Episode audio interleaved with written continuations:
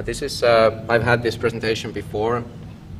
I modified it slightly to reflect uh, um, my changed opinions on it. Who here knows what an ICO is already? Ah, it's interesting. Um, would somebody like to give me their explanation? Sorry? Yes.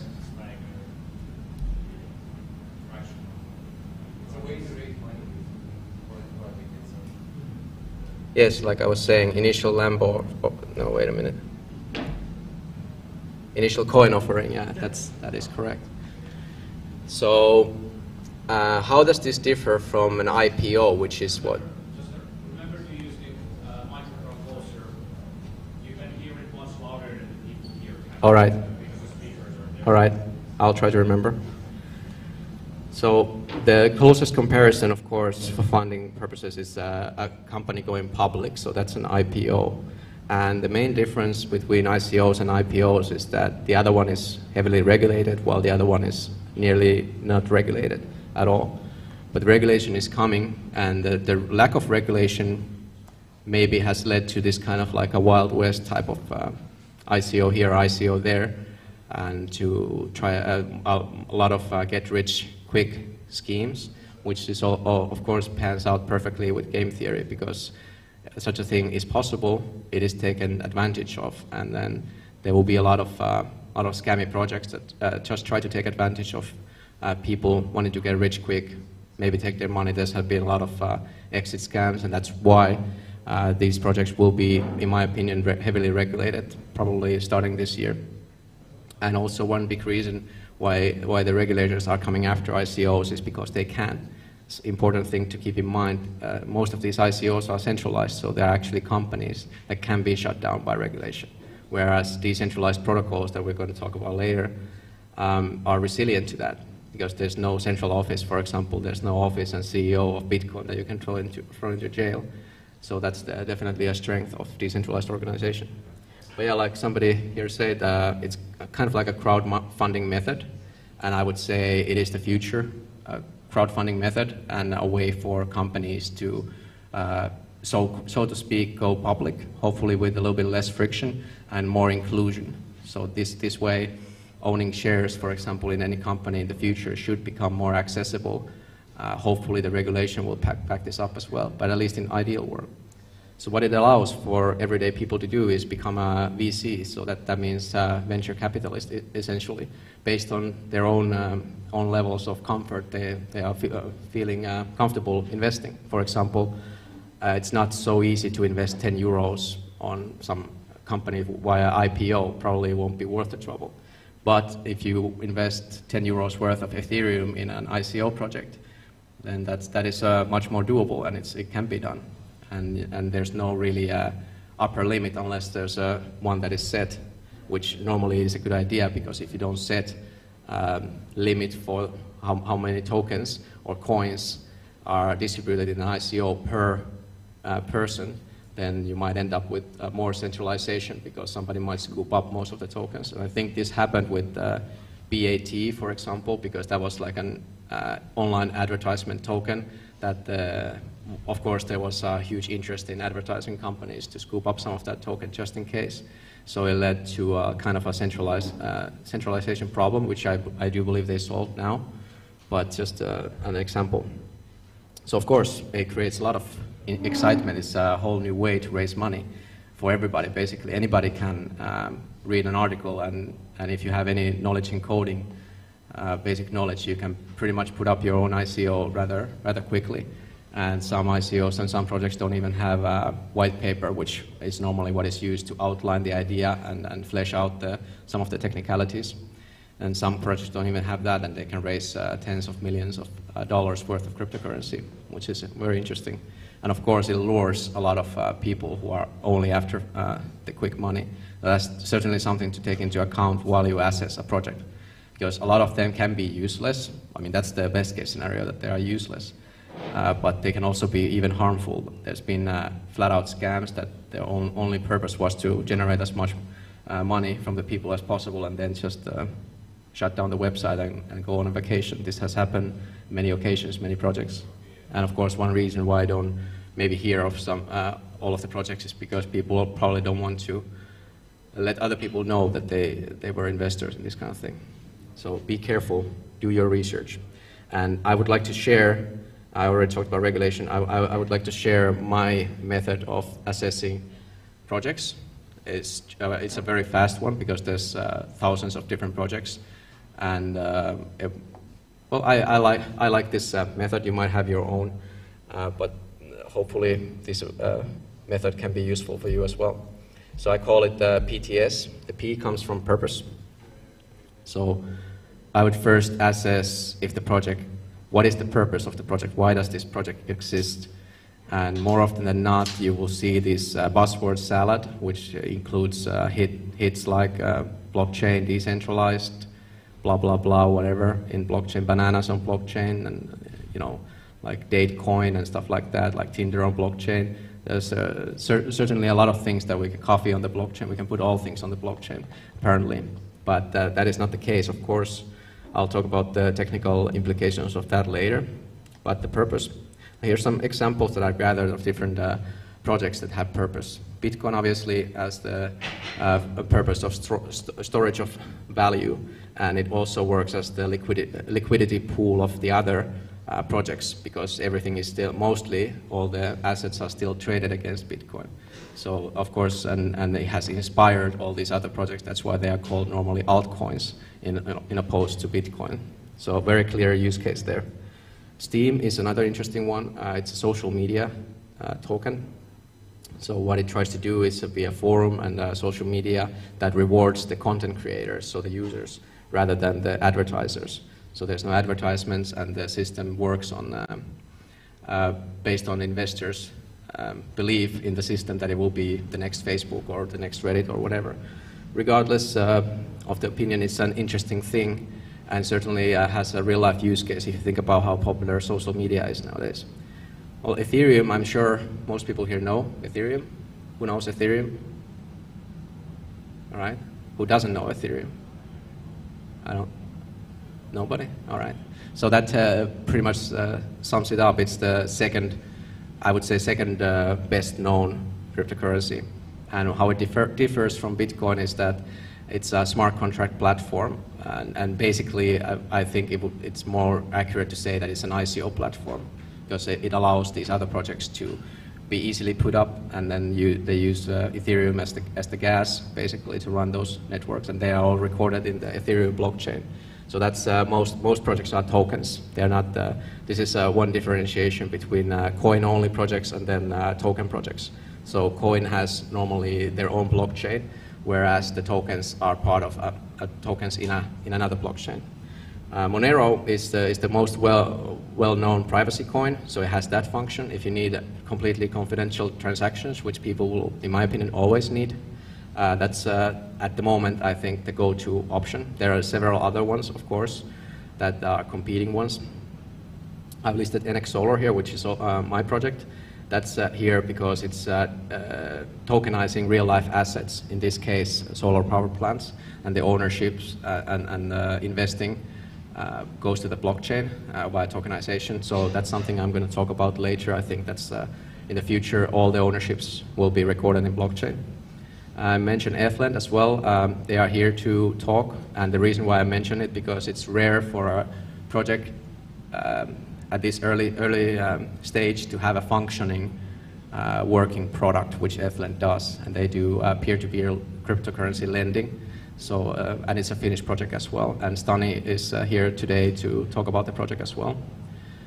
And yeah, I, I, suggest you check it out. It's very, very interesting. Of course, it's still in development, but at least they have a working product, which is way more than you can say from 90, 95% of ICOs.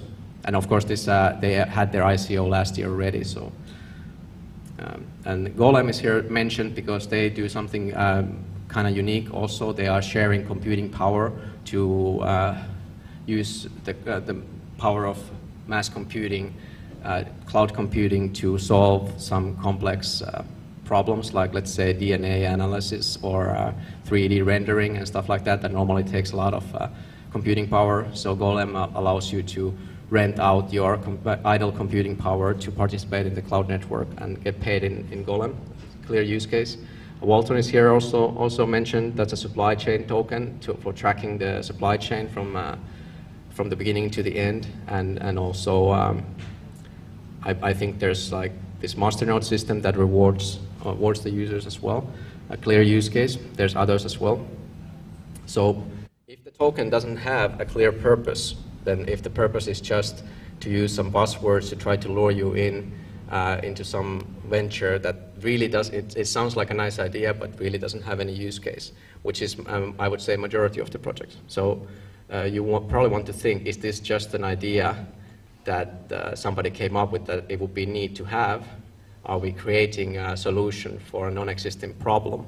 Uh, would be the question. And, and uh, if the answer is yes, then I would just move on to next project. I won't even go to the next steps which are the T stands for team. So, of course, every project is compr comprised of the team, and uh, I will list community here first because I think the community is the most important uh, team member because that way you will recruit new members.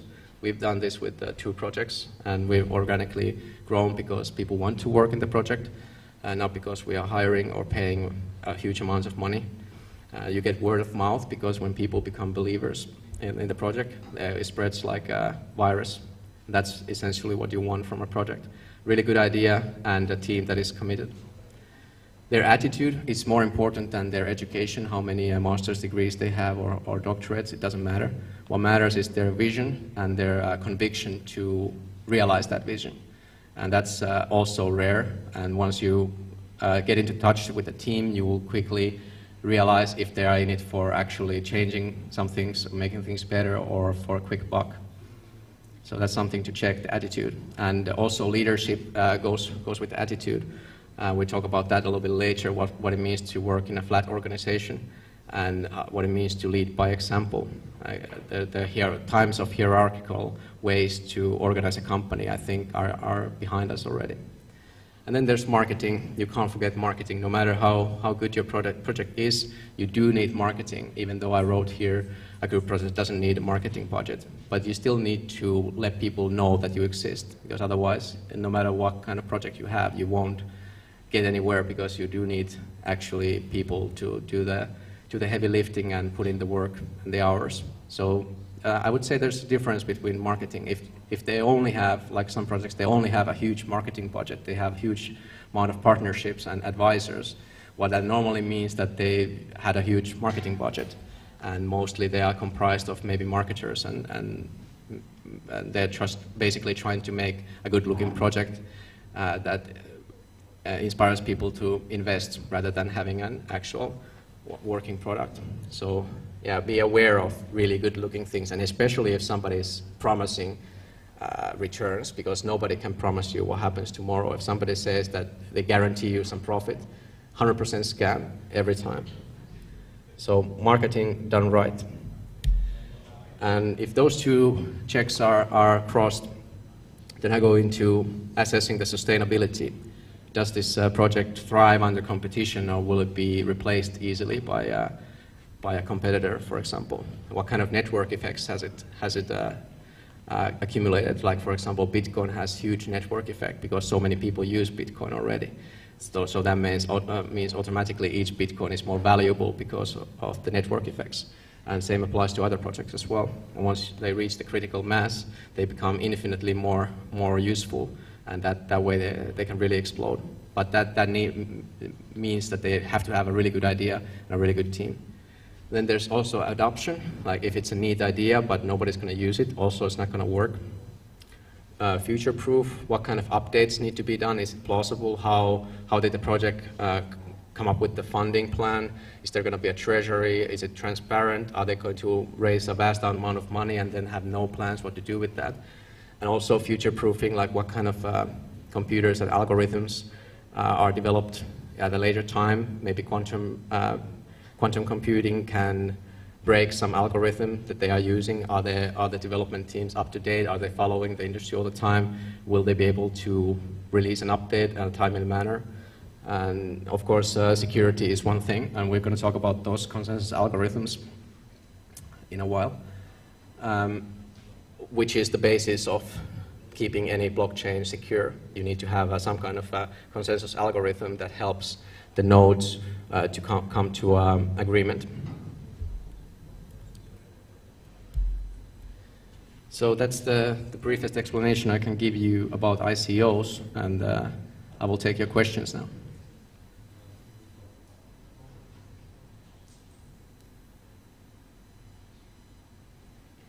Just one question. Yes. Oh, the chat box is here. Mm, uh, how do you think the July ban of Google advertising for ICOs will affect the industry? Are you talking about the uh, Facebook ban? Uh, didn't Facebook already ban them? Yeah. Yeah, but Google is banning them next month. Oh, right. You're talking about Google. July, I think. Um, that's a good question. I think it will do good. I, I think it has a positive impact because uh, mostly the, the problem with the advertising is the scams, the obvious scams that do need a heavy advertising. And that's why I skip each and every uh, YouTube ad that is related to crypto because in my experience it's all, it, it's all pure crap. So um, I think it will do good, mostly. I, I do think a good project doesn't need a marketing budget. I'm, I'm firm on that. What they, what they need is uh, proper raising awareness so they can recruit the best possible team, not because uh, it pays well and fast, but because they want to uh, build something and change something. Good question. Yes. I can, I can just add a little bit to that. I, I think it's going to turn more into creating the communities around the, the projects and getting the feedback right there. And uh, the community actually will approve is it a good tag, is it a good project? And then we won't need the Facebook ad or, or Google ad to prove it. Yeah. Yeah, excellent point. I think that's exactly what's going to happen. The community is going to step up, and because it's, well, normally what the community does is they believe in the project. Of course, most of them will invest, and they have an, uh, thus created an incentive for the project to do well. They don't want the project to do anything shady. They want the project to develop, and we'll do everything to promote it and help uh, wherever they can. So I think that creates a really uh, positive incentive model. More questions? Yes, please.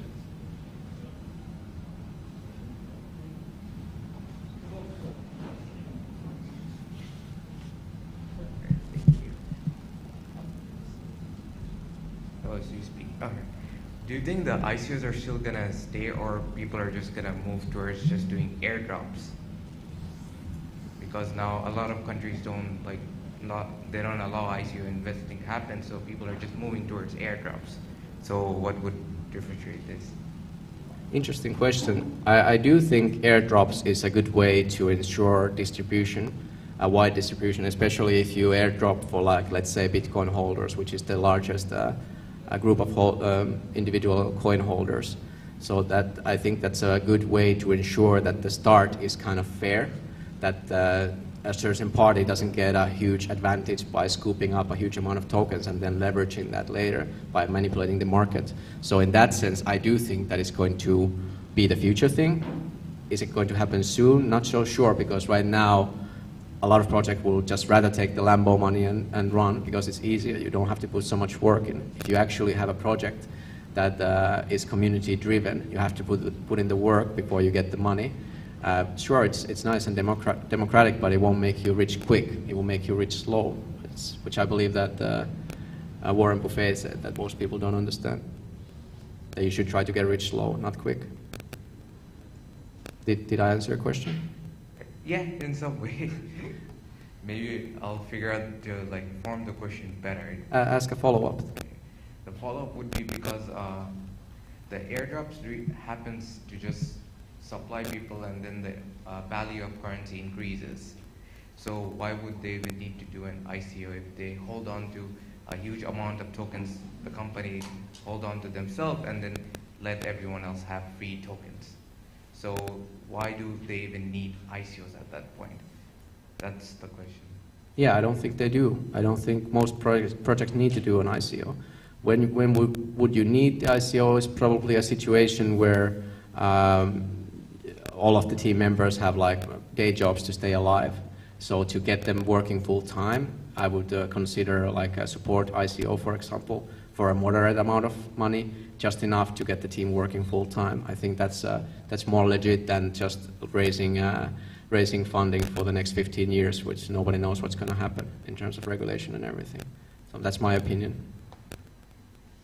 But yeah, air, airdrops are going to going to be uh, more and more popular, especially because of the reason you mentioned that there will be a, a pump normally not only uh, for the coin that gets the airdrop. People tend to buy, in that, and then of course after the airdrop there will be a dump because everybody will be selling their free tokens. So that's certainly something you can take advantage of once you know what's going on. Any more questions?